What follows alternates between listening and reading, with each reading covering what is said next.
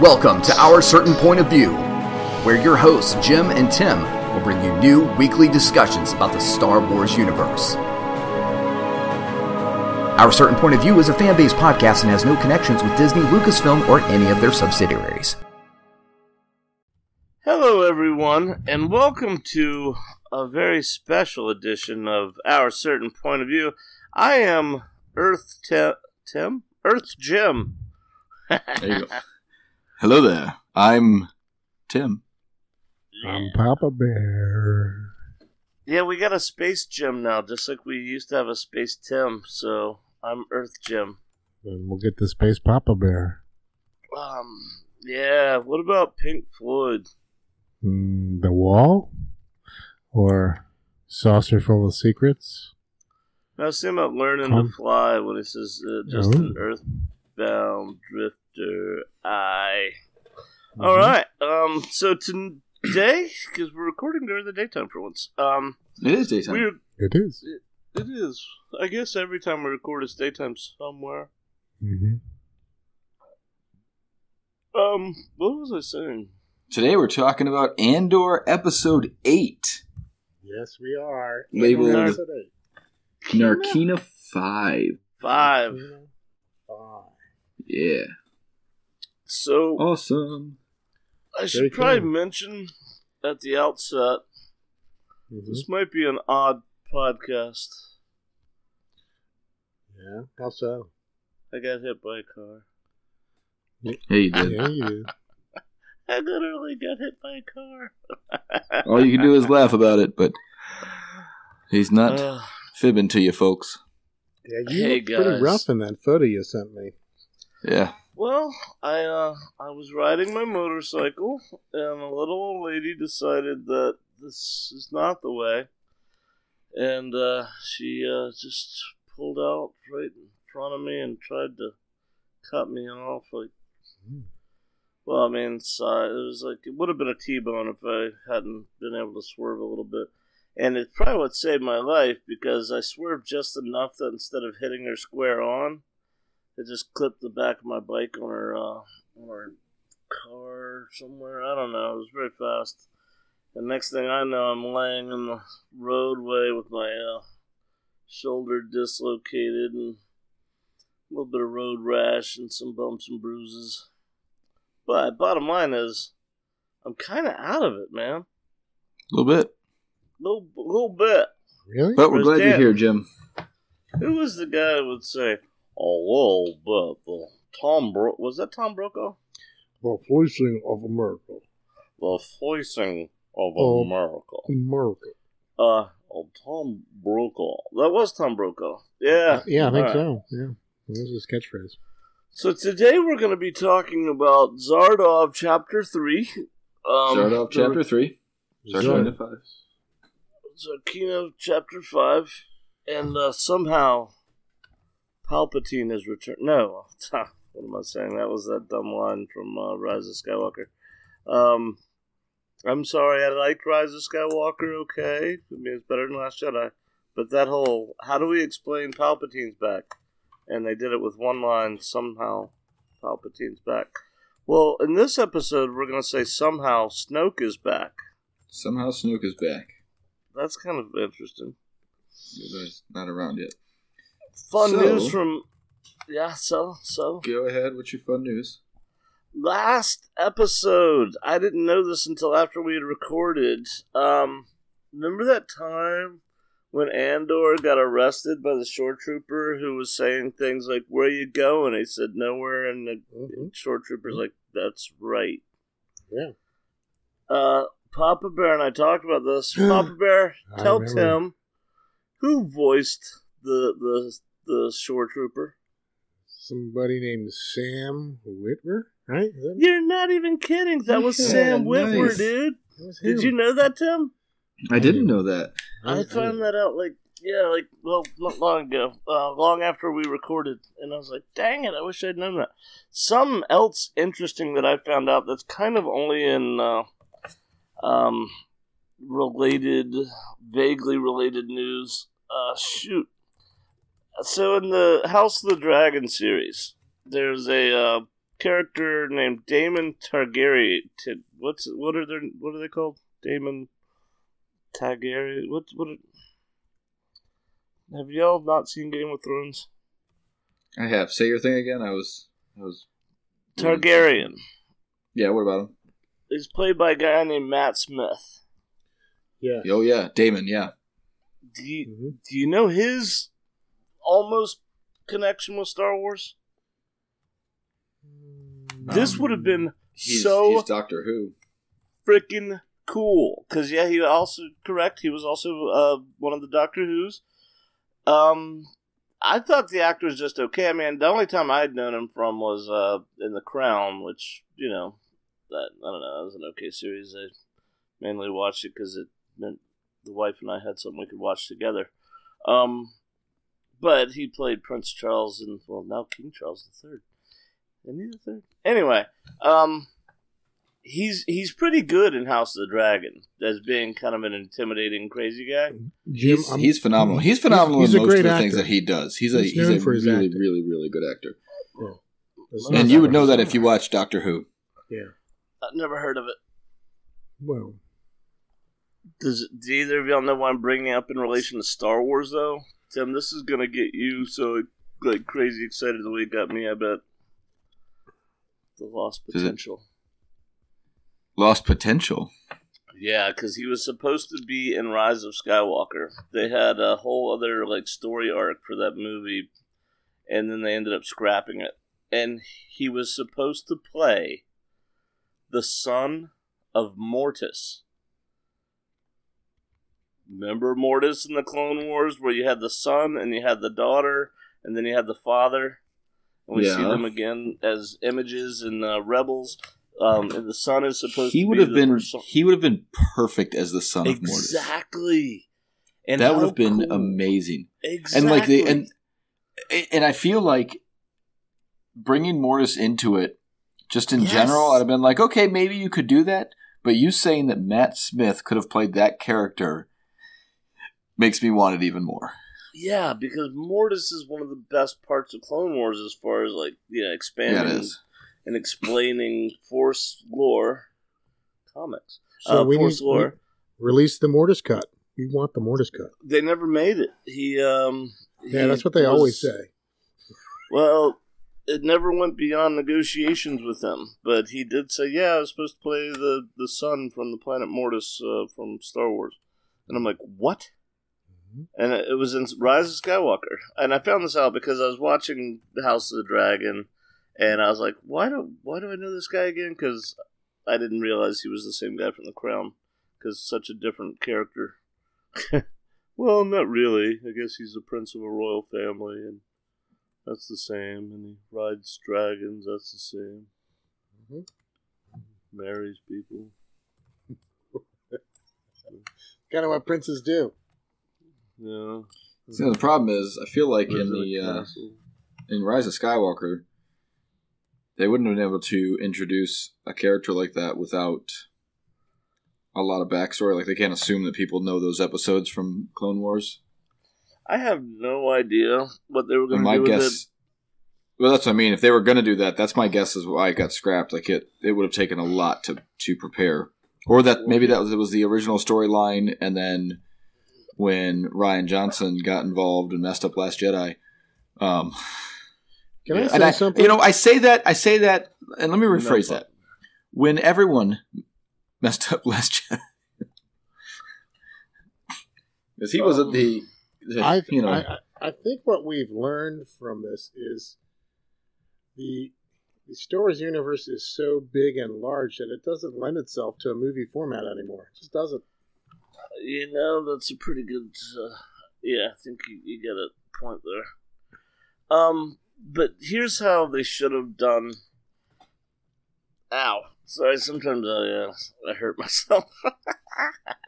um, but what if instead of the whole somehow somehow Palpatine's returned, and scrap the whole Rise of Skywalker storyline and finish the Skywalker saga with um you know, Anakin. It's always been unclear what it means by An- did did Anakin fulfill the prophecy of bringing balance balance to the Force.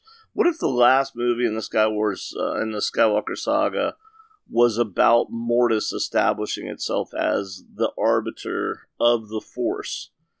And, since and like basically the existence of the First Order and the destruction of the Jedi and all that stuff, the Force is way out of whack. Like that pendulum is swinging too far. You know, it's just crazy. And you just saw like the dark side and the light side personified and established themselves as like you know this is what we meant by balance. They could have they could have explained that whole story. Uh, i don't know. Could have put the whole skywalker um, uh, you know lineage and, in in place as far as what it means for the the force. Anyway i'm just nerding out on fantasy stories. I would have liked to have seen mortis as the end of the skywalker saga. Yeah. I I that and there were a lot of characters and there was a lot of stuff and they're trying to make this it was kind of like what Papa Bear said there's a whole lot of uh there's a whole lot of stuff they're trying to do in a movie and, and a, right and you know a series for this ending of the Star Skywalker saga would have been better.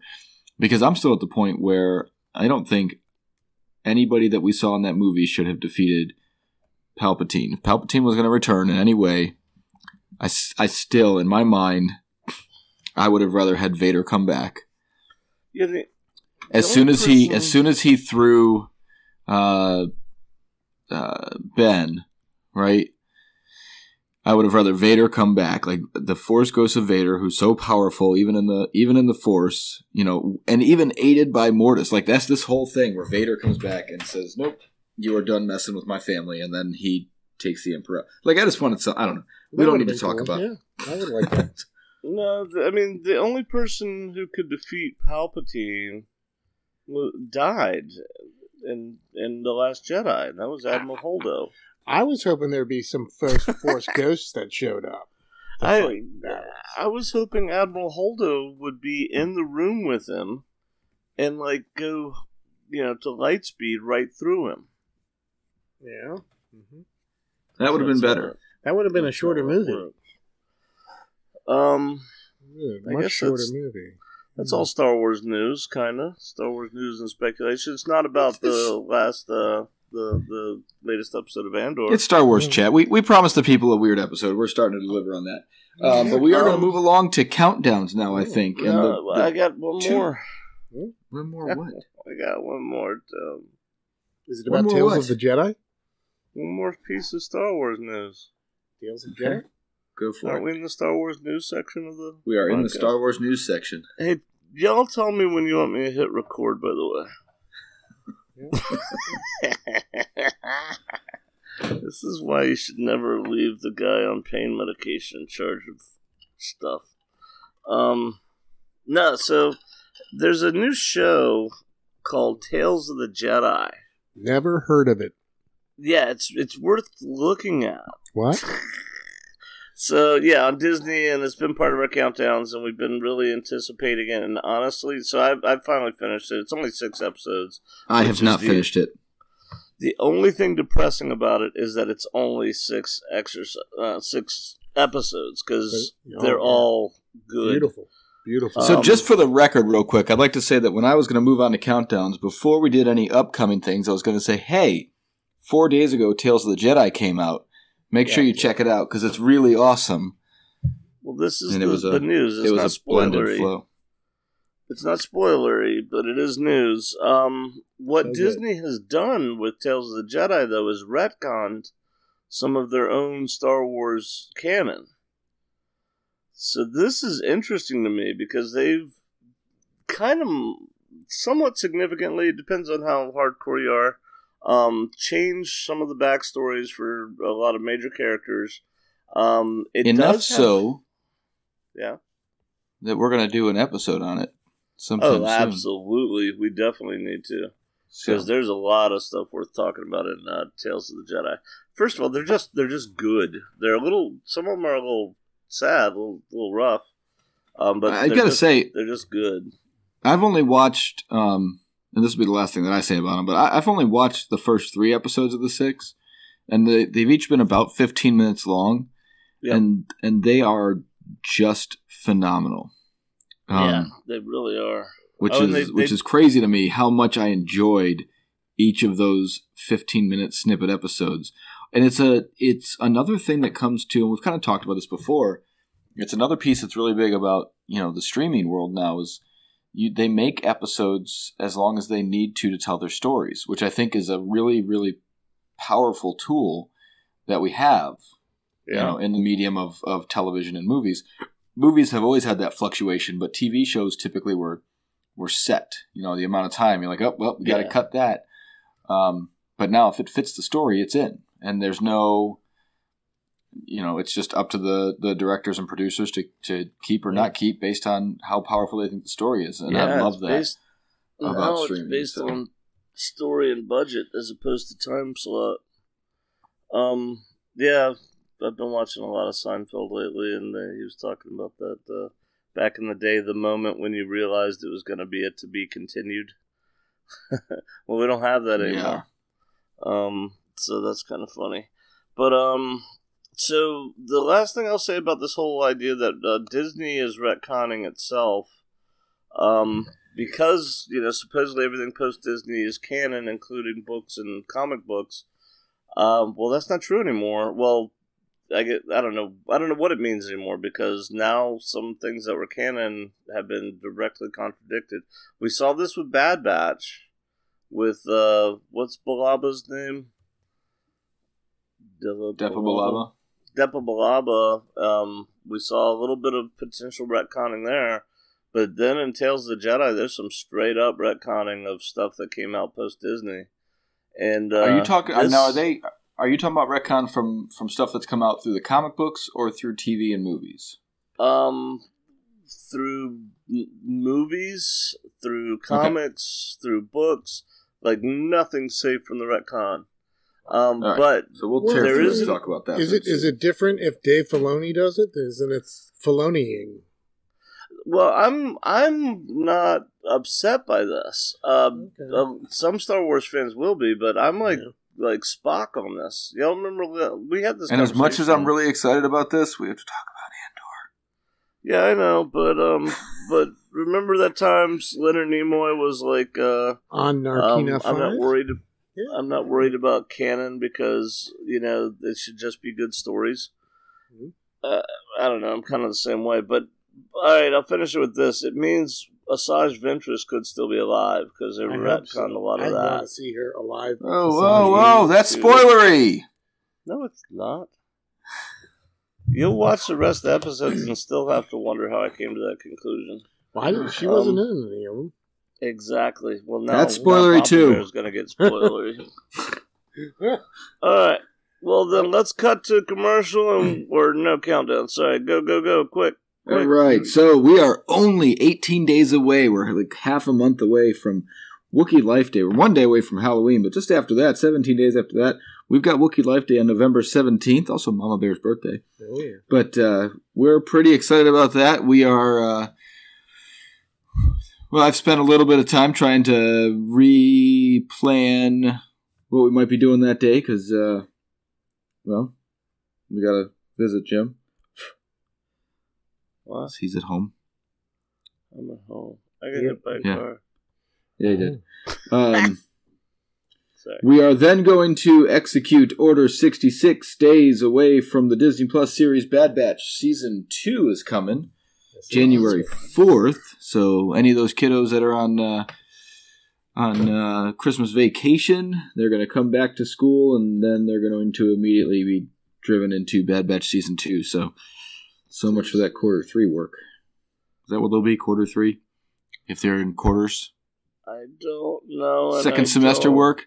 College kids are a little bit luckier, right? College kids are uh, still off school in January. They get to watch the beginning of it. You and, thought I was uh, off topic talking about canon. I'm Yep. talking And then, specifically uh, about Bad Batch Season 2, the Disney Plus series, happening Wednesday, January 4th, and we're 121 days away at most from Mandalorian Season 3. I have still not seen any update. Um, anything more specific about that, just that it is February, so we've got no new information about Mandalorian Season 3 on that regard. So we're going to keep on waiting. It's probably going to be. No, I can't, I can't wait all the way till the Super Bowl. Super Bowl. They like to do big Star Wars releases for the Super Bowl, but I feel like that's going to be way too close because that's February 12th. How's that for off topic, buddy? But they do a bunch of there is almost there. They started doing Star Wars releases, not releases, but um, giving us some information during during that. With that being episode? said. I think it's time for Gordon. I think it's time And the for riff. Gordon. What was the episode of uh, Seinfeld where Elaine was like, something was wrong with her, and she kept yelling, Stella, and then laughing? Hey, this is Gordon from the Riff Radio Show podcast, a radio show dedicated to the music of Generation X. We release a new show every Monday, Wednesday, Thursday, Friday, and Saturday, and we play music from the 70s, 80s, and 90s, and we take your requests. And unlike the old days when you had to wait forever to get your request on your favorite radio show, I always put your requests on our Saturday morning all request episode. All you have to do is click the link in the show notes of any episode and request a song. The Riff is only available on Spotify, so head on over today and subscribe. The Riff, only on Spotify. And that was Gordon with the riff. Execute I'm Jim. Order 66. I'm Tim. No, wait. I'm not Tim. I'm Papa Bear. I'm Papa Bear. We've all been Tim today.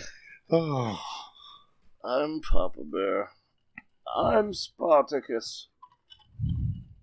Do it. What are we talking about, though? Narkina 5, I think. Episode Narkina 8 of 5. Andor. Yeah, we start off Why is in Tim redlining so much? prison. I moved into the camp. about the I am excited scenes. about it. Like I'm crazy excited. I'll move my mic away a little bit so I can stay excited about it. I'm really excited about this episode. So, a uh, quick little story about the episode itself from me. Um, I watched the episode. It was difficult to find time this week, like to just sit down and watch an episode of television. So Yeah. I finally did. My wife and I sat down, and because of the week that it was, and because of what time it was, I uh, dozed off a little bit. Mm. I and th- this has nothing to do with the episode. I thought the episode was phenomenal. Um, when I when I opened my eyes back up, I thought that I just you know closed them for a second. Um, on my second watch, I learned that characters were in there that didn't know were in there. In fact, there was an entire visit to a planet that I missed the first watch. Oh, so I'm yeah. pretty excited to talk about that. Um, know so like the about. second time I watched it, I got to watch it like all over again, and it was just awesome. So I really enjoyed. Uh, I really enjoyed this episode twice. Um, I never got to watch it for full note taking. I had to watch it the first time, and then I had to rewatch it the first time. So that's what happened to me, and I am super excited to talk about it because Narkina Five is a new planet. Yeah, it Oh, is. We've got a we've got a few new planets, um, either given or discussed in this one.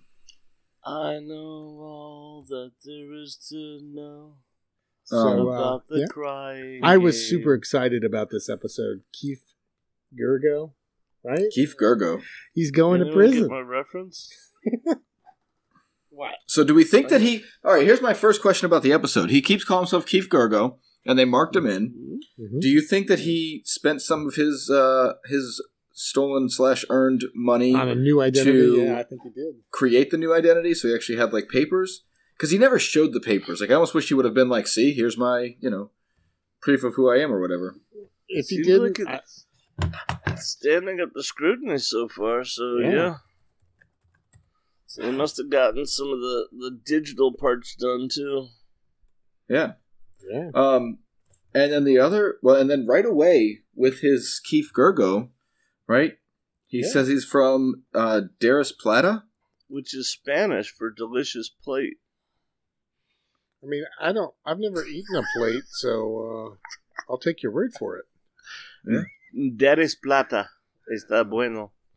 Um, That doesn't mean okay. so overall, I don't think we've seen this before, right? I don't. You I don't don't even think think? we've heard. I think that's another new planet. I Yeah. yeah. Um, Very clean. is it Daris Plata? We don't see Daris Plata. That's just where he says he's from when they're separating him. So yeah, it starts out. that's with what I mean. Yeah, when he says the planet that he's from, like he's got a knowledge of the galaxy. Daris Plata. As far as I know, when they're loading up on their little transports, they're still on that Miami planet that he was on. Yeah, they're still on. Uh, what was it? Oh, Niami or something like that. yeah. Um, Namos. Namos. Namos. Niamos. Niamos is a. I was looking up Niamos just for something else, and it's a company in um, England. Niamo. That's Jim. Yeah. Yeah. Um.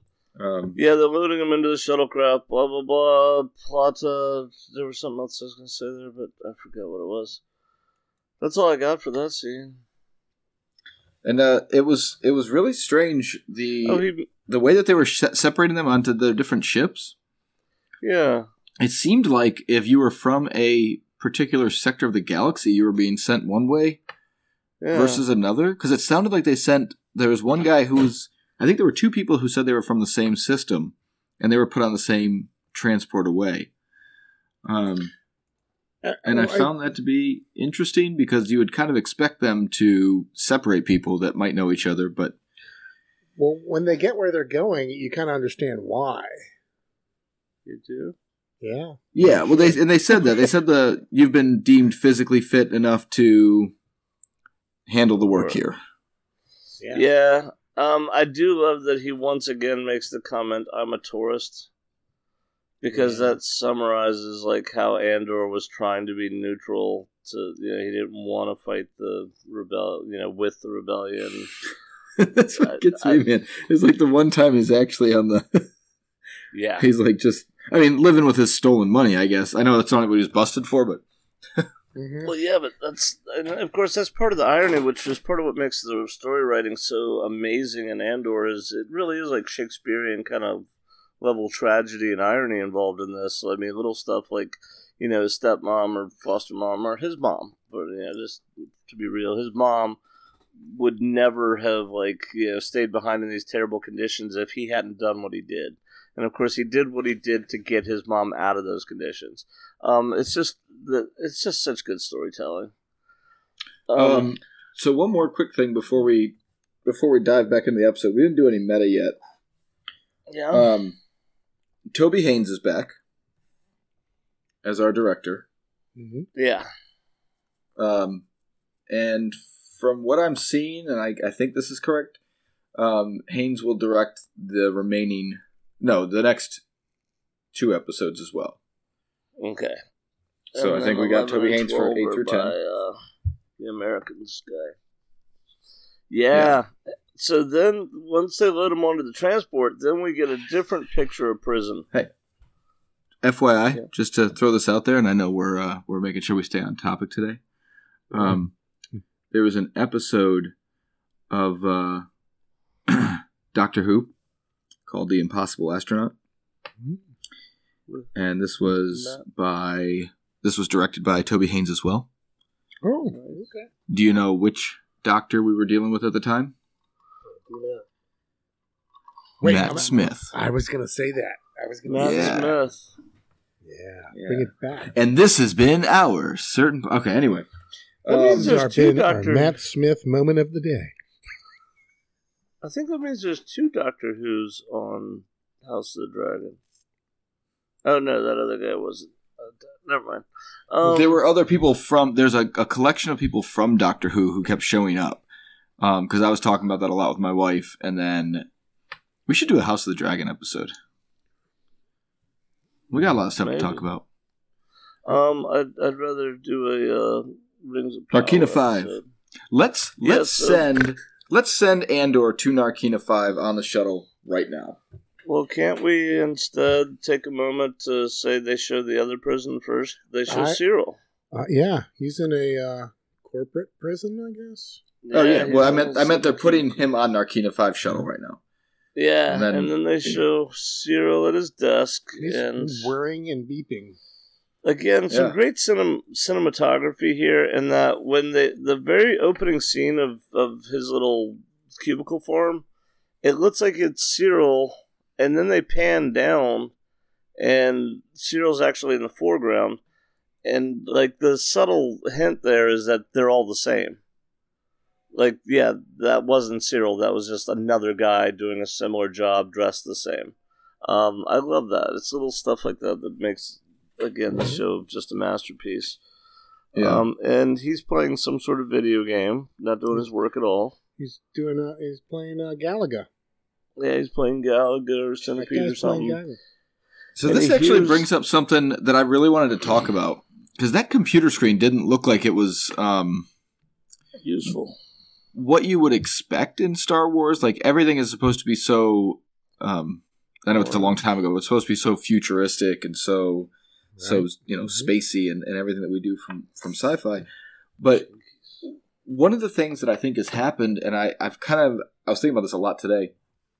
We're dealing with a time frame where they've had space travel and blasters and you know some of that similar technology for Yeah. you know thousands of years. Yeah. And I think in some ways they've it seems like they've become complacent in some of that.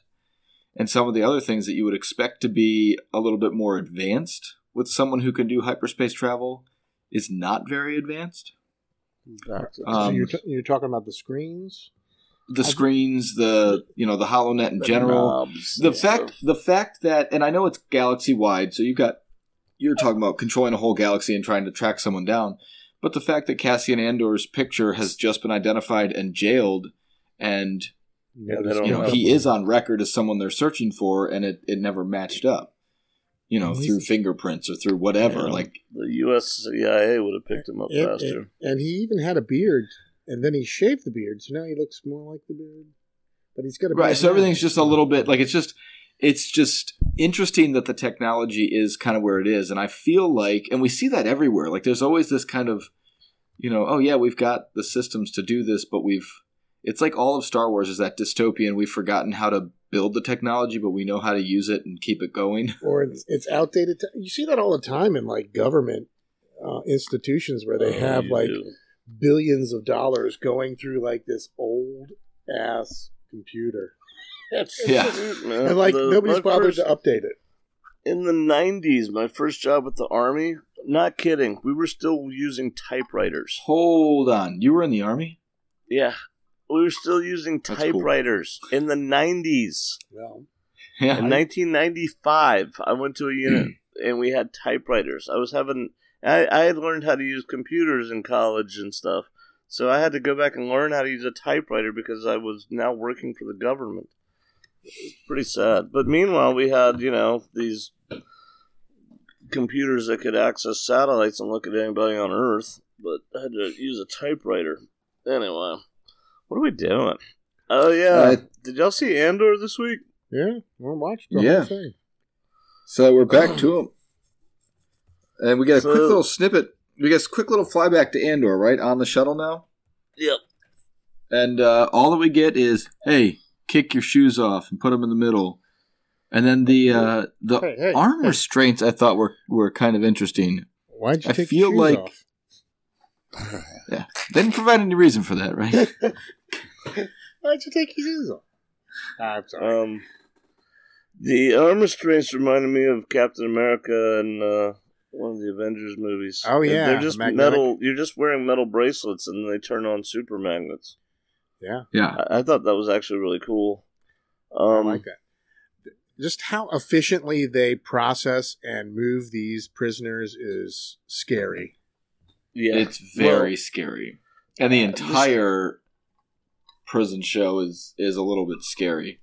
oh yeah, they definitely got a dystopian. This also very much goes back to George Lucas's very first, uh, you know, his student movie that all this Oh yeah, I wanted to talk about THK. THX. THX, yeah. Um, Yeah. It's got that similar thing going on. The um the shoes scene. I now I know we find out it serves a practical purpose in the story, but the visual imagery there. If you've ever been to a Holocaust museum, um, everyone I've ever been to, which is say two of them, they they always have a display that's just piles of shoes. Oh, Um. I think that that was an intentional kind of reference to like concentration camp type stuff. Um, yeah, because you know taking someone's shoes really does, you know, it, it reduces them quite a bit. Um, so it's hard to run away without your shoes. yeah, shoes are you know the first uh, one of the first garments humanity ever created, and yeah, he lost his shoes. Yeah. Yeah. Why'd you take your shoes off? And that Find was- some frogs' eggs. Now we So then we're some boots. immediately after the shoe scene. We're immediately Oh, back sorry. to uh, well, we go to the shoes of the boots. um, Right? Syril. uh, Syril. Thank you, but it does. Yeah, Did you notice that it immediately pans to his shoes? oh, His he's he's Yeah. got that ADD thing going where his foot is tapping. Mhm. I love that because all of us have experienced that. I think. yeah. But yeah, he's sitting there nervously waiting for his interview with the ISB. And we finally get our long awaited um, you know, meeting between Deidre and Syril. Yeah, yeah. This is we talked exactly about this. Um, didn't end the way I thought it would. Not surprised that it ended the way it did, but throughout the episode, what's you know what was going on here didn't end the way I thought it would. But this was a this was really cool. I like that he. I love that his character didn't give up. Like it's very fitting of his Yeah. character to not just go and be complacent in where they put him, but to keep on pushing for what he had. He said, "No, I'm I'm better than what I'm doing, and I'm going to keep pushing." So he filed these six uh, false reports searching for Cassian Andor somewhere in the system. Yep. Um, and uh, and it flagged him, and it flagged I- her more specifically. I like that both of our theories on this turned out to be correct. Meaning, at first we were like, "Oh, he's going to use his position to try to look up Cassian," and then one of y'all said, uh, "No, I think that you know when they find out that he's on Coruscant, Deidre's going to summon him." And both that was a those turned out statement that you true. gave me credit for that Papa Bear actually said. Yeah, that's so. Tim, when you said that, yeah, you. so Tim That said a- that yeah. Um, no, that, That was because she that was the she text. says that she's like, we were going to look you up anyway, but you keep doing this, so we we're gonna have to do this now. Yeah. Um, this I I still I think that they're a great pair. Um, I again I I find Syril's character very compelling. I find I, I still don't know if he's smart or not, but he is driven. Uh, yeah. and back to the and, and back to the the storytelling in this the this whole scene right here basically comes down to you know there's stuff in this report that isn't being told to me and he goes i don't know what's being told to you i don't know what's in the report You, right? you know what? You know, you know my favorite interaction or, or line in this this whole thing is Well, I right think here is Tim was in the middle of a point. you okay Is hey, I'll ask the questions here. Yeah, I love I that line. like that. That's I'll a classic line that's in like every movie, like cop blundering cop movie. you Oh, know? I mean that's the old Nazi joke. Knock Yeah. knock, who's there? We'll ask the question. oh, Hogan's Gestapo Heroes. who. But Tim, I think where you were heading with that, she says you signed Blevins' report. yeah. Yeah. and i love that it was specifically blevins report because we know Yeah. her her feelings about blevins um, that was important like it was it wasn't the in, you know they could have easily said incident report Yeah, right? And she didn't. It's Blevins' report, and they made sure that it was Blevins' report in there because we know that they're, you know, they're uh, at odds. At they're happy with conflict each other. between them. That'll work. Um, Um, and he said, "I've never saw the report. Never saw it." She's like, "You they signed made it." Made me sign off on it. Yep. I, I said, knows. and "They made me sign it. They sent me away." She knows because she's probably done the exact same practice to somebody else. She, she's like, I- okay, I see what's going on. Maybe, but it definitely tells her that there's more to this than what Blevins was admitting. Um, the fact that they wouldn't let the local security guard even read what it was he was signing, um, that he was saying happened. Um, Deidre's smart, man. I like Deidre. Um, oh, what was the other part of that Um, that was interesting? You're on a Oh, first. they're not done with him, huh? It's Supervisor Meero. Supervisor Meero. No, I I talked to to Deidre. Uh, yeah. Then Deidre's like, uh, keep. Uh, she leaves the room. Says, keep Syril here. Let him read the report. so that was interesting. They I think she says Blevins on- again. She keeps saying on, huh? I said, "I think she says Blevins again." Yep, give him Yeah. Blevins' report. Yeah. Um, and they they're they keep saying on this of all days. I'm not sure what they mean by that. I know they have a No. meeting with the ISB, but is there something else going on? I don't know. Well, about. I think that's it because at this point, the meeting that they end up having is the person higher up than the person who's been in charge of them. yeah, Wolf Yularen's there, and he's he's a big dog. And- right. and So that I think that was the important part is that she's been doing all this stuff, and you know she right now she could be on the chopping block. Like she could she could this guy could come in and say, "I can't believe you're wasting all this time. You're out." You know. Um, know? And I think that they didn't quite allude to the fact that it is such a big deal, but we know the way the Empire works, and I think that it really is a big deal because if they see that she's just, you know, causing problems to cause problems, they're going to throw her out. Uh, maybe. I think so far she's definitely winning this match against Blevins. Oh, definitely. But Yeah. I just, I'm not even talking about her versus Blevins, and, and we know that that's true, but she, she still has to convince the next level of ISB that she should be able to keep doing what she's doing. And she's asking for a ton of money. Um, Can we jump to that real quick? I know that it's off, but I, I want to talk about that statement. If you'd Because- like. Thanks. Um, we, no, let's let's stay in order. It's okay. We'll stay in order. Okay. What's next? I do want to say before I forget to mention two uh, two minor theories in my head. Blevins, what if he's a rebel sympathizer? I think we've mentioned that before. yeah, you The other one that I didn't think about until after we saw it. What if Tay, the guy from Chandrila working on Mothma, is actually an ISB plant? Because suddenly that dude shows up, and she's like, "Oh, I haven't seen you for years," and now all of a sudden he's like, "Oh, I come to Coruscant a lot now," and she literally is saying in that conversation, "Oh, it's so good to see you because they've started replacing." What are you, is that your chair? I'm sorry. I think I'm good. Wow. Um. Okay. She literally says in the conversation with Tay, "I haven't seen you for years, and oh, they're replacing everyone around me with ISB agents." Mhm.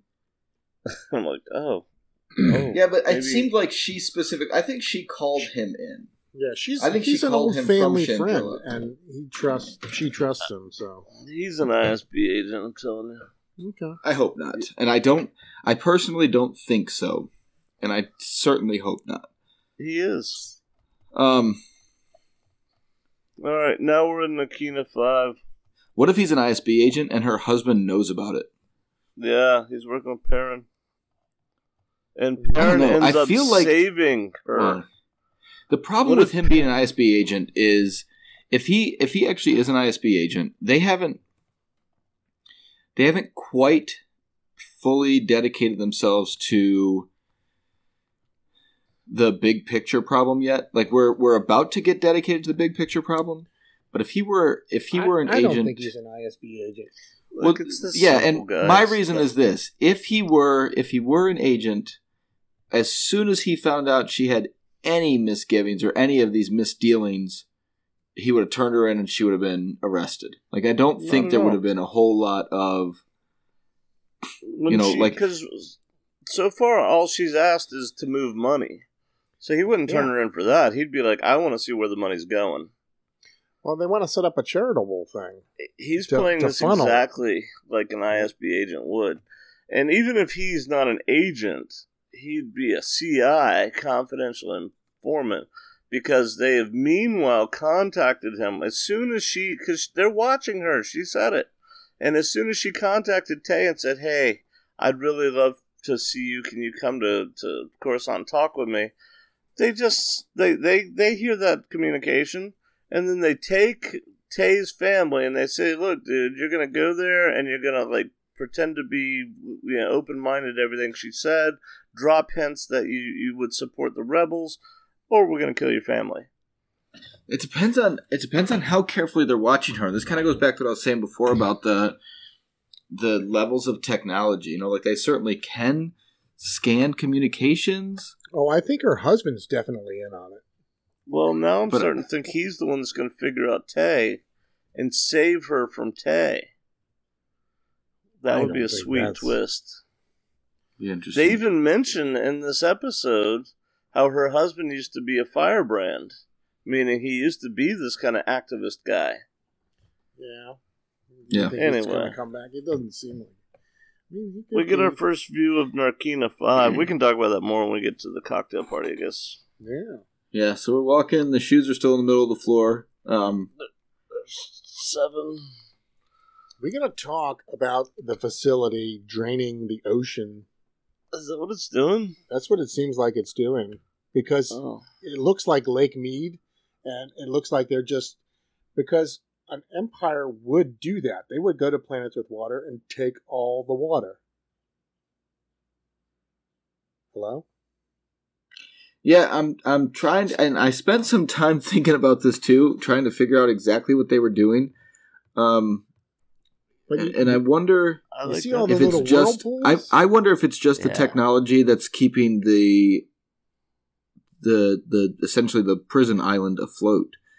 Um, yeah, that's no, happening it to each of the. might just cycling the water, but I kind of like what Papa Bear's saying there.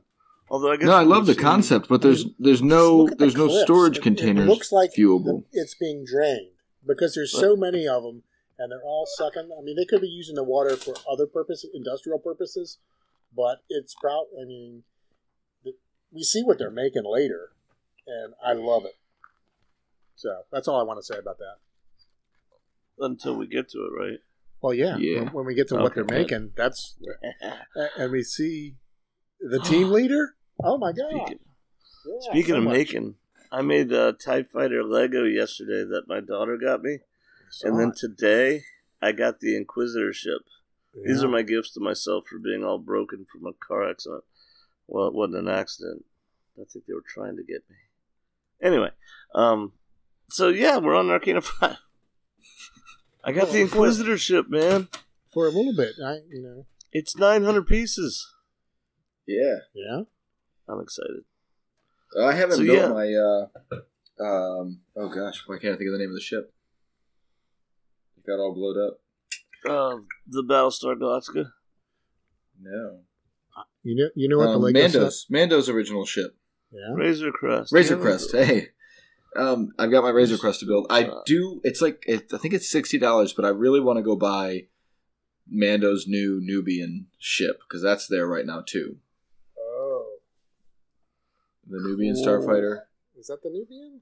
Nu- Or is Naboo. that the uh, Naboo? Nabooian. Yeah, Naboo N1 Starfighter. Okay. Nubia is a Nu- place in Africa. Nubian is what they say. It's, it's how they refer to things from Naboo.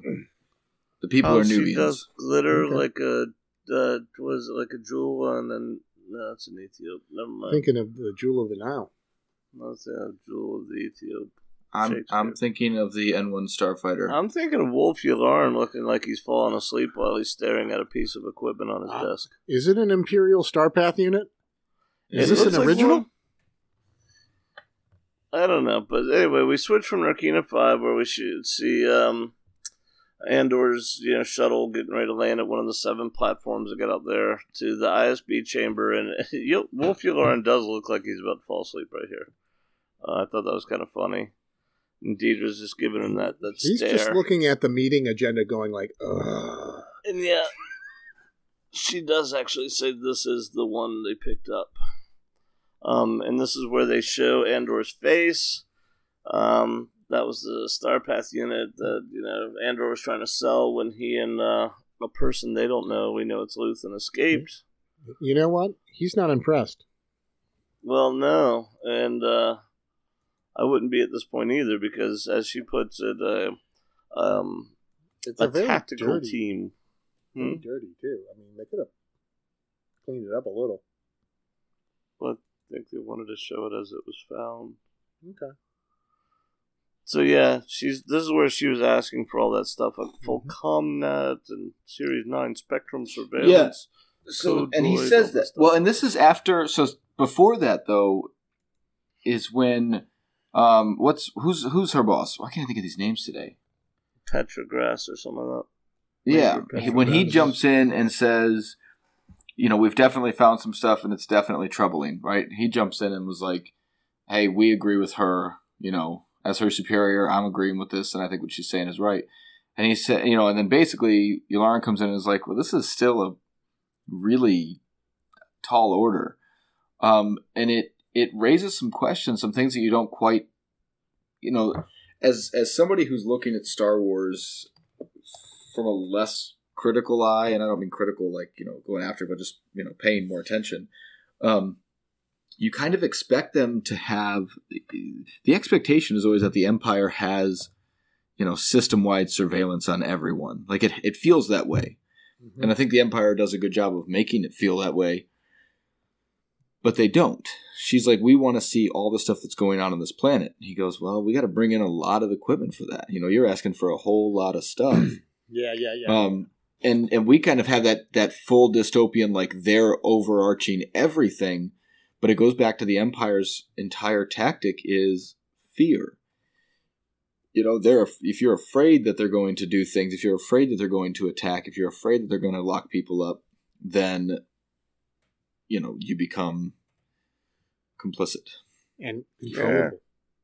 and so I thought that was really neat. Back to the technology of like it's not it's not overarching. Like they don't have they have the coolest weapons ever, lightsabers, right? They have uh, hyperdrive units, awesome, um, but they're not like the you know over the top all the technology, They don't have facial identification like we already have. right? Facial Right. recognition. Um. Or replicators like we're going to get in a few hundred years, right? Yeah. Hmm. Um, but she she also points out in this meeting that oh, this price would still be a fraction of the price of what we lost. But the main point is she uh she's like, look, this Cassian Andor guy escaped with a guy we know is a player in this rising rebellion, and this is our only lead. So we have to pursue it. And, And what so if it's code name too. I like their name for him. Yeah. Yeah. Axis. His name is Axis. Axis because they think the whole thing revolves around him. Um, which we find out is not entirely true, but you know, but he's still a pretty important player. But it's Um, sort of true. Like it's it's really weird. Like the rebellion. I love the building of the rebellion in this show.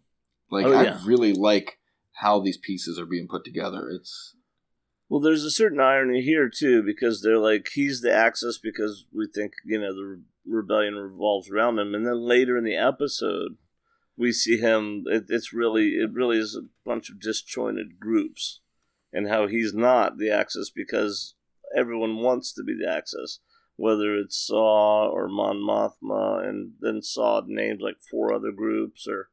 Um, yeah, so there is no Axis, which is kind of the irony and funny part of the reb of the empire not realizing that they think that this is one concerted effort but it looks like it's actually the actions of a few groups yeah all right are we ready to move on to to uh andor's new home yeah. It took a long time for them to get him onto this planet. Um, we didn't mention in meta either. Speaking of a long time, this is the longest episode we've had yet. uh, Um, 40s?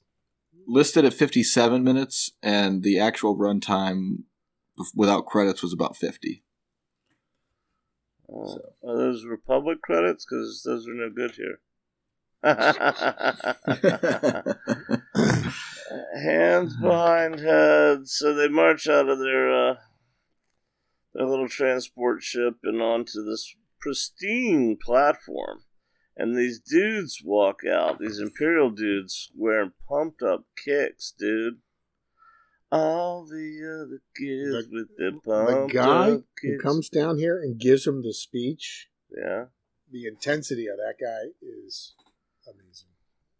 he is beautiful. He just lays it out like it is. And you see some toes. we did see toes, but we also saw pumped up kicks, dude. This I do want to say he says he says like did you bit. notice how we're all here with no weapons and and we're not worried about it But they, have do one. all have weapons yeah. they all have those shock rods every one of them so I, I think that was i mean i understand that he was meant like we don't have blasters pointed at you but they did all have those shock rods on their belts Yeah. so they This have is- weapons This is also the moment where he mentions what Tim had said about uh you've been deemed labor worthy. Um, Yeah. the, factory facility. yeah, and the quality of your time here is up to you. Yeah. Yeah. Make it a great Sanitary day or not. this is probably is the most I, and i love the timing of this episode because this scene is one of the most halloween scenes for this to be the episode that came out as soon as he hits this button Michael what's Myers? what's the floor called did you write it down Um, I think it's ceramic tile. no, it was tungsten. It was. It sounded like tungsten, though it wasn't. But yeah, he hits the button. Tungstoid electro- steel, right? Tungstoid.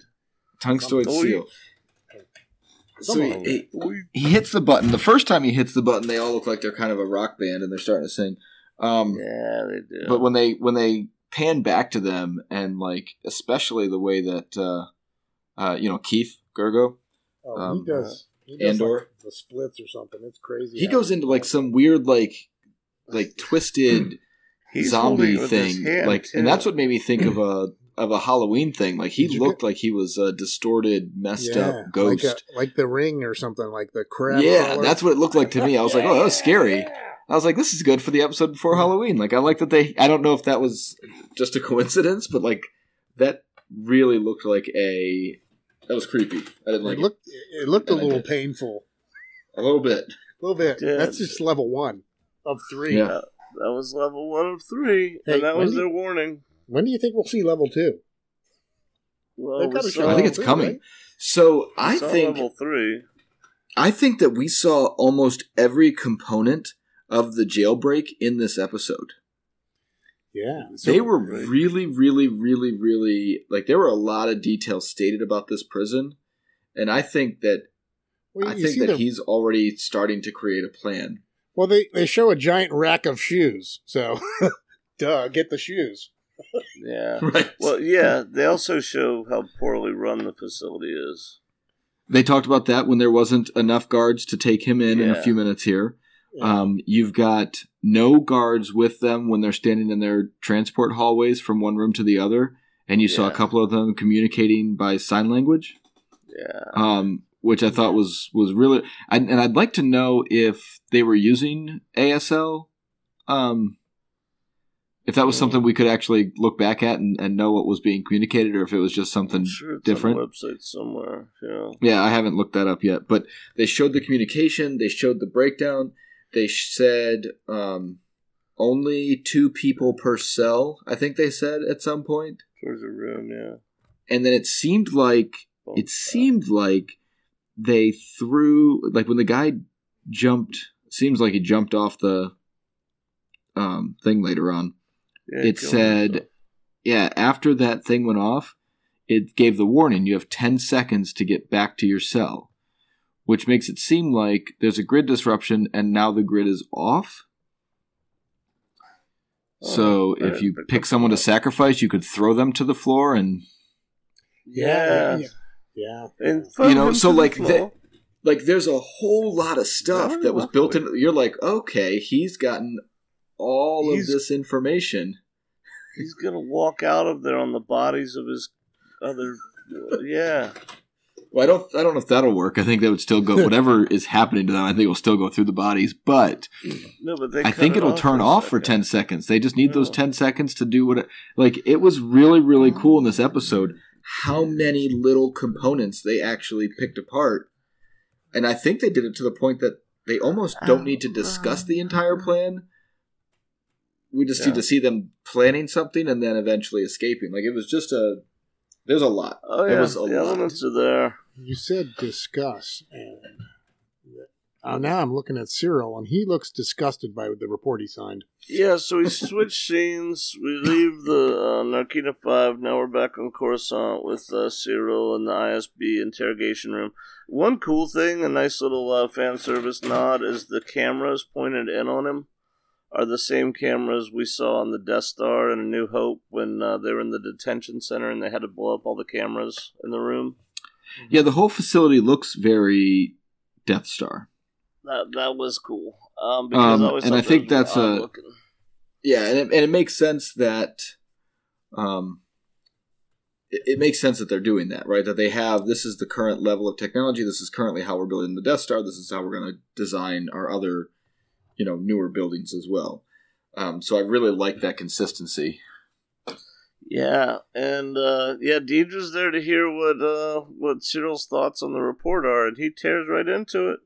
It's like this criminal negligence of the officer, not enough imperial authority, um, nothing's you know. There's so much missing, um, and so Deidre's like, "Yeah, you said Andor was with an older man, so give me the missing details." Yeah. And it was an old man in a cloak, and he gives her the missing details. And he had boots. Green gray. Yeah, it was it was maybe gray or green. Green gray. And, He had and dark boots. boots. I didn't get a good look at him, but I would know his voice if you put an entire galaxy available for me to listen to. I'd know his voice. I'd recognize it, and but as soon as he says that about the cloak and the boots is when um, Dedra's done with him, and she's Yeah. like, "Stop filling out reports. Um, I'll, you know, I might be in touch with you again, but the next time you fill out one of these false reports, you're going to talk to someone much worse than me." Uh, he's like, and and I in return am going to mark down that you were of great service to the Empire. Um, and she's walking out, and Syril's like, I do. Syril is pretty fearless. Um, He's a good yeah. deputy inspector. He he was. He yells it at her, and he gets up to actually even confront her. Um, yeah. He again. I I think his passion for this uh, does communicate to Dedra. So I do think she's going to want him back at some point. I think so too. Um, but she's very ISB, um, upper management, upper authority, and she just walked out. Well, he he makes a statement that summarizes like the empire so well. He says, uh, "Can anyone uh, be too aggressive in preserving order?" Oh, I loved that, That I mean, was that a made great it- line. and I I feel like with her character, I feel like that was the right line to give to her. Yeah. Oh, absolutely. and his mentality again if if blevins is actually um a rebel it would explain like you can t- you can tell this is kind of his personality blevins is like i'm gonna get this guy out of here yeah, Blevins is either lazy or um or a rebel sympathizer because there's or he's definitely got something- too much um or he's got He's just too much to deal with right? What is Maybe it the, so. the we Yeah, have he- the peter principle? What's the guy's name? Peter um the doctor. He was a doctor in 70s he's the one who said uh uh people tend to be promoted to their level of incompetence The Peter Principle. yeah Yeah. I um have no idea. Peter, it, basically, it's like you take a good worker and they do a really good job, and then you move them up to a supervisor position, but they're not a natural leader of people. They should still be doing the work. And Yeah, well, people are just like rule followers. Is all. yeah, people are looking for. promoted to their level of incompetence, and then you get people who are terrible leaders because it's not what they wanted to do. They didn't actually want to be a leader. They just you know took a promotion, but never should have been doing it. Blevins could be that guy who's been pushed up so far that he's just got too much that he can't handle anymore. Yeah. Yeah, I think he's got. He also has like the most sectors. I think of all of them too. Right. So Well, he's that's got- what I he mean. legitimately has a lot said to he do. had like six, and she had two or something. and, and Ferrix was kind of a, probably one of the more loser systems. yeah. You know? And speaking of losers, now we go back to see the prison guards. Um, so I thought this was interesting, and I think this is kind of a. Again, they steal a lot of Empire's imagery and stuff from like the Nazis in World War II. And one of the things about the concentration camps and stuff, the prison guards, you know, young healthy men were almost always in the army fighting in the war. So the prison guards for a lot of these camps were usually older men who were you know past their fighting in prime. And did you notice that a lot of these guards are older men? Oh, Um, I didn't yeah. notice that at first, but now that Yeah. I'm watching it, it kind of makes There's sense. there's a few younger ones, but they're they're mostly older men. And again, I'm like that's because the young men are being put into the stormtrooper corps and stuff like that. So there's a cool little detail. But they definitely show these guys look incompetent. Um, they look like they're trying the best they can, but they're just they don't have enough people and they're incompetent. Um, so like Tim said, I think it really does fit. Um, it does show kind of predict how it could be easy to break out of this place. yeah, yeah. Um, It's good. Yeah. We're going from a robbery to a uh, prison breakout. Yeah, because like like Tim said, they're showing all right. This, hey, here's where we keep our boots, and then they're like, hey, we're we're we're missing a guard. Uh, well, this is supposed to be priority. Yeah, well, they don't have enough people, and they don't And they specifically when. said all of the reasons that the guard wasn't there. So the communication across the barriers to the other people to make sure that there's one guard less when somebody dies and has to be brought in, like all of the details are there. Which again is probably why we have the same director for 8 through 10. Right? That consistency of creating this. My guess is episode 10 he breaks out. Yeah, We are missing um we are missing the component of how they get off of this island. Unless the entire island flies. Hey, that'd Yeah. be cool. It's gotta fly. It's Um, I mean we know transport's come in and out, but we don't know when, we don't know how. we also hear the the really the kind of telltale language that they don't know what they're doing. The guys like uh, stop, move forward, stop, move forward, stop, move forward. But it's not because there's a line. He just he's giving conflicting commands because he doesn't know what he's doing. Um, and and he's overwhelmed because he's also playing on a computer at the same time and asking where the other soldier is. And yeah, so yeah, they they definitely do a great job of very quickly showing that these facilities are just not run very well. Um, which is it, it, well, it, it's kind of awesome because they're depending entirely on the on the cleverness of their technology. Oh yeah, yeah. I'm glad you brought that up. I wanted to say that. Oh, I said it Yeah. first. Good job, Jim. Yeah, they they're definitely not using their human assets, you know, in a good way, which they're not really great human assets. But um, yeah, they're they're like, oh, we got electrified electrified floors. Who cares? um, but yeah, so he brings him down into the bay. Anything y'all want to say about this? Well, yeah, and then they meet Gollum. Somehow, Snoke has returned. Yeah, this was wild. Um, yeah, what's that guy's name? Andy Serkis. Yeah, yeah. Wait a minute. Yeah. Wasn't he, And he- wasn't he's he playing the a guy in- wasn't he the guy in Ted Lasso? No, that is uh, Jason Sudeikis. Sudeikis. So same guy, right? No, not at all. Yes. Andy Serkis. So it turns out that the you know each level has seven teams. There's seven levels. There's seven blah blah blah, and uh, they let one of the um, inmates be in charge of each group. And in this case, yeah, it's it's. it's He's- uh, He's team leader. did y'all catch his name? Kino Loy. Uh, Who you talking about? Kino Loy? Yeah, yeah, Kino Loy, played by Andy Serkis, Gollum, as y'all pointed out, and I think even more interestingly, um, Snoke. This is Snoke, y'all. I'm telling you, I'm not kidding. You're Kino right. Loy's Snoke. Kino Loy is. I, Snoke. no, I'm not saying Andy Serkis is, because we know the actor is. Kino Loy is somehow going to escape from here and meet Palpatine, and Palpatine's going to be like, "You're going to replace me." Right? Um, You'll think I'm right? No. I, I have no idea what you're talking about, but I like it. I like your enthusiasm. Meaning Kino Loy, the character, is Snoke. You think that's, that's, why he's played by the same character by the same actor. Oh, okay. That would be uh, that would be an interesting thing. But I'm still kind of interesting convinced. That, He's got too much hair.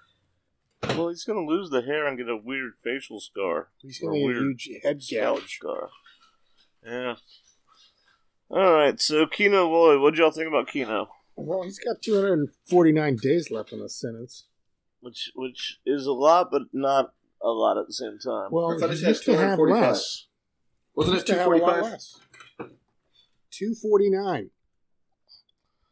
Um. Yeah, his name's Kino Loy. He's in charge of him. He's got Mhm. 49 people that answer to him. Yeah. I know that. I don't know how many days he had left. Do you know what his sentence used to be before the restructuring guidelines for the sentencing? Less. It used to be 124.5 days. Yes. So that would suck. They doubled it. They doubled everybody's 12 hour shifts, so they do 12 on, 12 off. Um, I gotta admit, except for the whole the worst team gets electrocuted every day, or I guess they mean every day. Um, this isn't a terrible way to be in prison. Every day at the end of a 12 hour shift. I mean, I mean, it's this- it's it's it's rough. It's not an easy life by no means. It's I'd much rather be the guy in Chandrila. I actually asked, uh, uh, um, I asked about this. Who would you rather be in this case? Like, because we see Mon Mothma at her party. I'm like, Mon Mothma or Andor? Mhm. And I think my answer is Andor because Mon Mothma's terror terrified, whereas Andor is just in a crappy position. Yeah. Um, I don't know. Like, wow. Okay. Um, and it was 249 days, by the way. That's what I said. Go I me. know. I was agreeing with you. Tim said 245.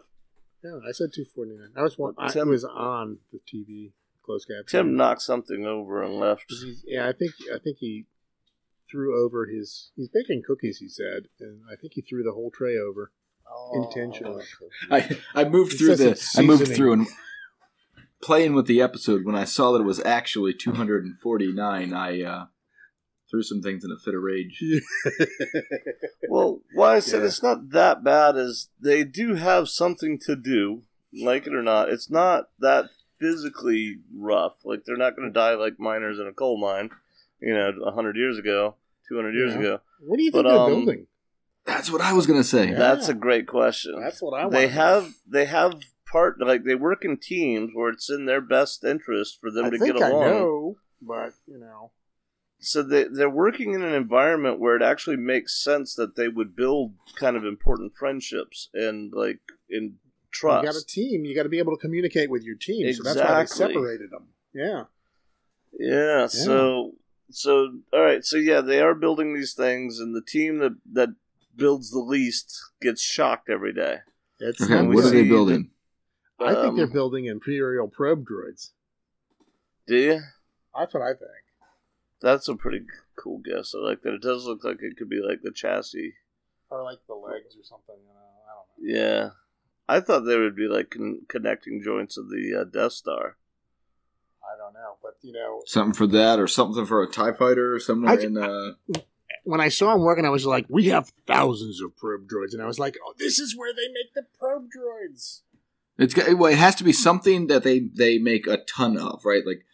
So I mean, all three of those things: Tie Fighters, probe droids, um, connection units for the Death Death, Star. Star. Like they have all of these things have to have There's a a, lot of moving ton of parts. things.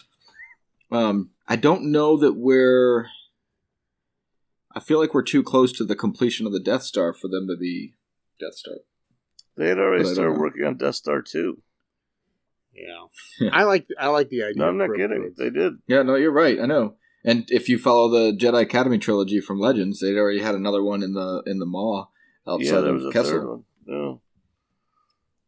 So Andy Serkis, um, I I also liked how he was like, "Look, if you're sick or you're injured, come talk to me." And it's not because he cares; it's because you know he has to keep his productivity up. But he recognizes the best way to keep productivity up is to make sure the people are okay. Yeah. Um, I like how lost Andor looks as he's looking around. We see that there's an older guy on his team that is probably going to be a problem um, because he's having a hard time keeping up now. Um, and then we're kind of done with that scene for now. We switch, and this is what made me do the comparison. We switch to Mon Mothma's house, and they're doing the whole mezcal thing with the worm and the tequila. Um, yeah, except for they they got slugs or something that they stick in their Chandrilan. And Mon Mothma turns hers down, so Perrin says, "I'll take hers." Dun dun dun. Mhm. Yes. Y'all ready to talk about this scene? I'll drink to that. So I guess that's a yes. Yeah. And yeah, it's a, some sort of weird slug things, which are again from I think those are gummy worms, is what they are. They are gummy worms. Gummy worms. Um, You ever put a gummy worm in your champagne? every night. It's a delicacy. Sagrona. Sagrona is a Chandrilan toast. hmm So Tay comes in. There's an offhand comment between Mon and uh, Perrin about how she's working to get votes to block something the Emperor's doing. So she's obviously very, you know, open. But she she also pointed out that she she wants to appear a um, an irritant to the Emperor, but not a threat. Um, yeah. So anyway, I thought that was interesting. Dun dun dun dun dun. Talking about Star Wars. So, what do we got to say about this? Um, you know, All Ron's right, working. so I don't know. Uh, sorry, and I'm going to jump back a little bit. Uh, I don't. YouTube channel Star Wars Fanatic confirmed, and I don't know what Star Wars Fanatic has to do with confirming anything. The Narkina 5 inmates are building the undercarriage leg attachments to a Viper droid or Imperial probe droid. That's what I mean, Papa Bear said. I mean, they could be Yeah, used on probably. both. I mean, I imagine there's a lot of interchange. Well, no, no, I think they're the same thing. Oh yeah, okay, cool. Yeah, Viper. They're they're, they're called Those- Viper droids. Those were the But ones they're- in uh, Solo, right? Bear, better, bear, bear. The, the Viper droids that were atta- Bear, attacked in the, uh, in the Solo heist. Yeah. You remember those? All I know is that I like when Perrin describes Mon Mothma saying she's trying to protect the Empire from the Emperor. Yeah. I segued, but that was a good call. The Well, and it's funny because uh, so many of the so many of the of the people who are still actively involved in the Senate, I think if they're not afraid, I think they just believe in what he did, right? He turned it into an empire for better security and they bought into it and they're not looking at him as this evil bad guy. You know, like we're looking Well, at it from the outside as the em- we hear the emperor and we're like, "Oh, the evil guy." And they Yeah. just look at the leader of their government, but they're not seeing him necessarily as evil yet for a lot of these systems. And it's it's yeah, you really have to play that because when we heard it, we're like, well, yeah, he's protecting it from the emperor. But for other people, they're like, it's just a silly thing, and he's Well, not afraid to say it because they don't quite have that level of fear of if we say this thing, she'll be taken away. Um, that's exactly Luthen's point. Is we need to bring the Emperor. We need to show the Emperor's true colors. That's right. So yeah, I think you're absolutely right about that. It's like in V when they ripped the face off. You you keep going back to V. I like V. Why? So then Tay sees um sees uh Mon wait, the Mothma's original V or the new V? Uh, the original, yeah. The new V was pretty good too, but it just kind of died unexpectedly. I think. Hmm, Mm-hmm. Yeah, it did. Okay. Uh, Is anybody there? Well, Rebels is y'all have awesome. Anything you want to say about the about Andor? Reptilian faces. I think the daughter is a spy. Uh, she's gonna have some issues for sure. She's gonna be upset with her dad when he turns her in. Why does she seem so nervous? Mm, they could be working together, the daughter and the and the uh, husband. Maybe she seems nervous because when she sees Tay, she says, "You're here all the time now."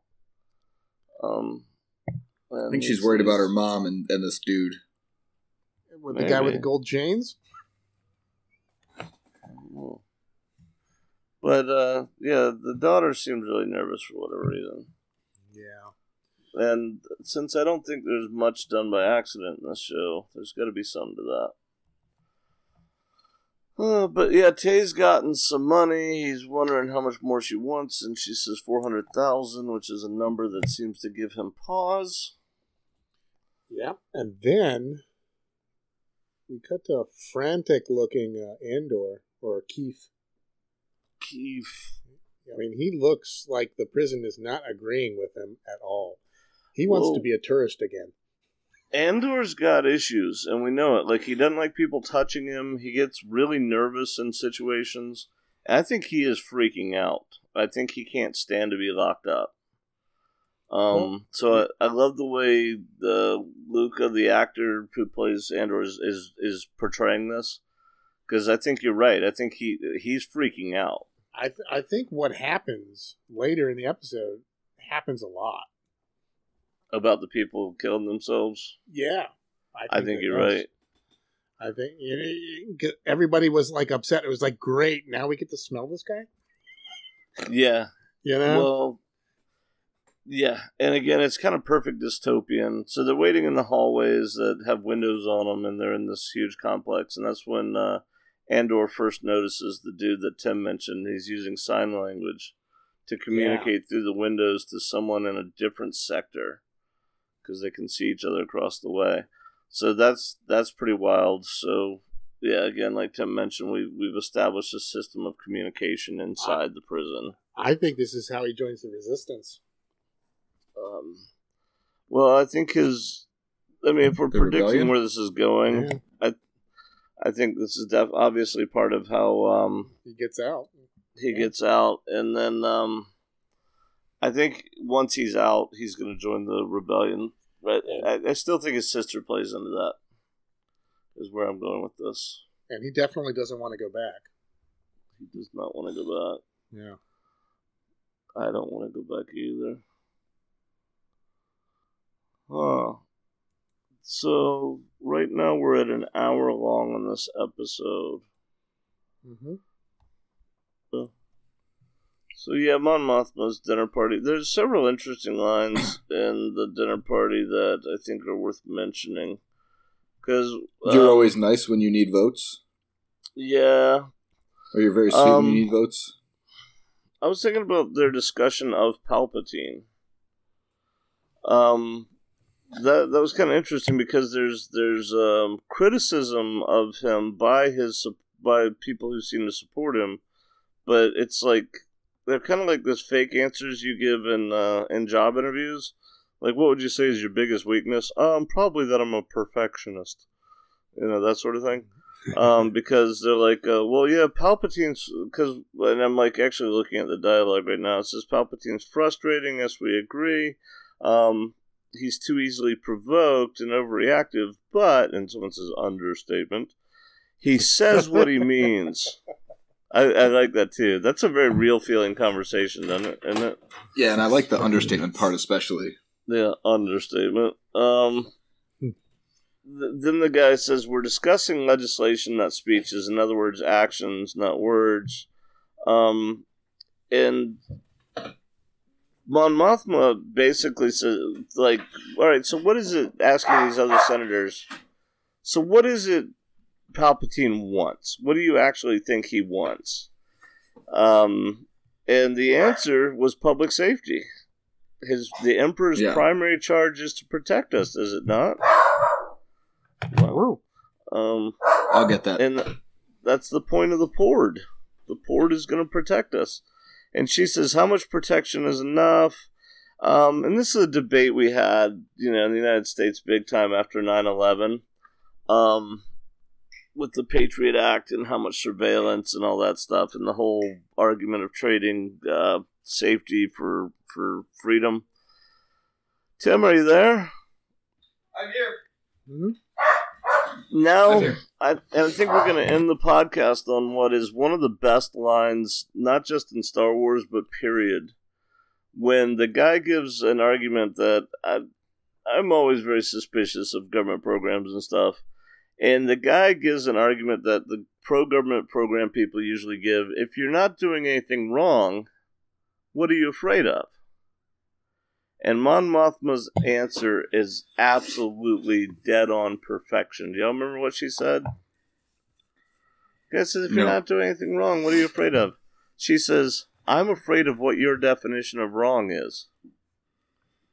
And- which is exactly Oh, right. yeah. That's that's the fear of government overreach, is because they decide what's right and wrong. Um, so, but if you're not doing anything wrong, what are you afraid of? I'm afraid of your definition of wrong. Um, so, I, I, I don't know, just really good writing, a brilliant huge, speech. yeah. All of the And then- writing, every single piece of dialogue is well thought out in this show. Oh, there are really some is. times where they're like, I feel like sometimes they're like, uh, just have some dinner conversations, right? Well, and they're yeah, not. and then um, one of the ladies involved in this conversation says, "Well, this these are dangerous times," which is fascinating because they had been at war for the previous four years and are at peace for the first time. Coruscant had been attacked by uh, by Dooku and Grievous just three years earlier. Remember, wasn't it just three years earlier? Or how? No, what am I saying? Three years, six years earlier. Like the planet had been actually attacked, and now they're saying this is dangerous times. So I find that that to be interesting. Um, that they they're even the supporters of Palpatine feel uncomfortable. Yeah, and then they try to blow it off by saying, "Well, our biggest danger right now is that we're you know taking in too much of this alcohol, this Chandrillion, blah blah blah." And that ends the uh, the the dinner party scene at Mon Mothma's. Our next scene is in Andor's cell block, where we first see where he's living. But I think we're going to take turn this into a two part episode because I mean, sounds like things are insane with Tim, and sounds like my uh, medicine's working on me pretty good, and uh, it sounds like Papa Bear Yes, is I'm doing here. just fine. I'm right here. yeah. Do you need something? But um, so yeah, we're gonna stop right there, and then next time we're gonna finish up uh, our coverage of episode eight. yeah, does that sound? yeah. And if we wait till Thursday, we can pile in episode nine, and we'll give you a super episode. Well, Super. I would like for us to finish this up before episode nine comes out. All right, You I'm down. Have time between now and Oh. Wednesday. Yeah, we'll find something somewhere. I'm around. One good thing about Don't being forget. hit by a car is you get a lot of downtime. Yeah, Yeah. I- I'm gonna go build a Lego set right now. Papa Bear. You remember when? Remember when Jim was Oh, red line. messaging? Yeah, red line. Remember when Jim was messaging, uh, emailing us during work, saying, "Hey, you want to record?" Yeah. Yeah. It's like I'm at work. Uh, my job are the best people on earth. I would rather 'cause- podcast than be at work, but you know, hey, Well, I, I love my job. It's a new job. I mentioned that a few podcasts back, but um, so I, I contacted them. I'm laying in the middle of the road after I get hit by a car, And you're like, I'm not going to make it into work today. and I, I did. I did. There's a dude. You know, there's people, really nice people. I was lucky. Two doctors happened to be there, and they're like holding my head still and stuff. Um, and because I dislocated my shoulder and was laying on that same shoulder, I couldn't move. It was just too. It was. It hurt. Um, Martin Riggs is full of crap, man. I'm not just banging that into a wall, putting it back in place. Um, first of all, mine was under it, not to say. Anyway, um, but yeah, I was like, hey, can somebody call my work and just let them know I'm not gonna be there? So that was on a Tuesday, and then every day I was like, all right, can and, and I try to call my work, and they're like, look, man, you need to take care of yourself. We're just assuming you're out for the rest of the week, uh, you know, and let us know how you're doing Monday. And I'm just like, you guys are so awesome. Yeah. Um. Anyway, or maybe I'm just not that useful to have around. I don't know, one or the other. Something. Yeah. I haven't seen my bike yet. They got uh, towed for like at the scene. They're, they're sitting there asking me questions.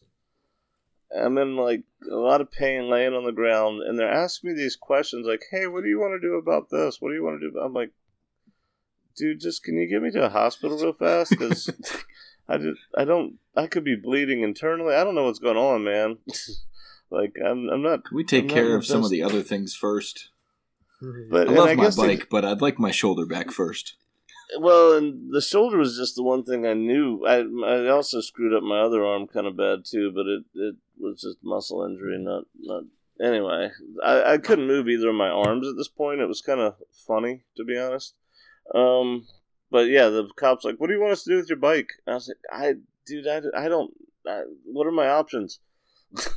He's like, uh, "Can you call a friend and have him come get it?" I'm like, "I can't even move my damn arm." Um, so no.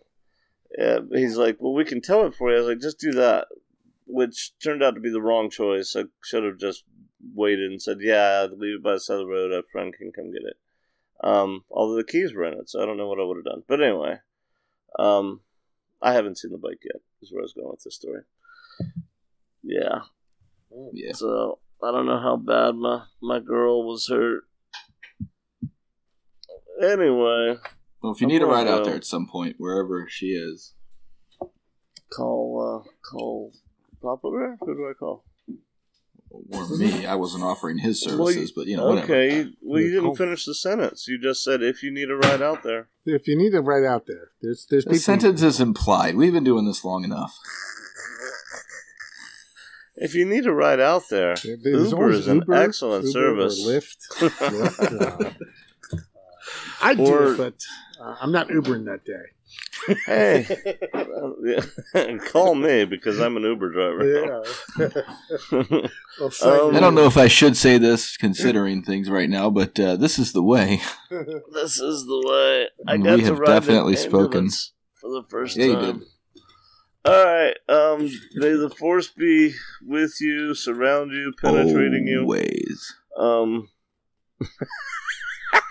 Papa Bear said, "Oof." He does Whoosh. say penetrate you. Um, Binds what are we you. doing? That's- Surrounds us, binds us. All right. Goodbye, everyone. I've spoken. And that's Jim. I- I'm Jim. I'm Tim. And I'm Papa Bear, and what have Yeah, he you is. done? This has been our certain Our certain point of view. point of view. Bye. Bye bye. Audio 1.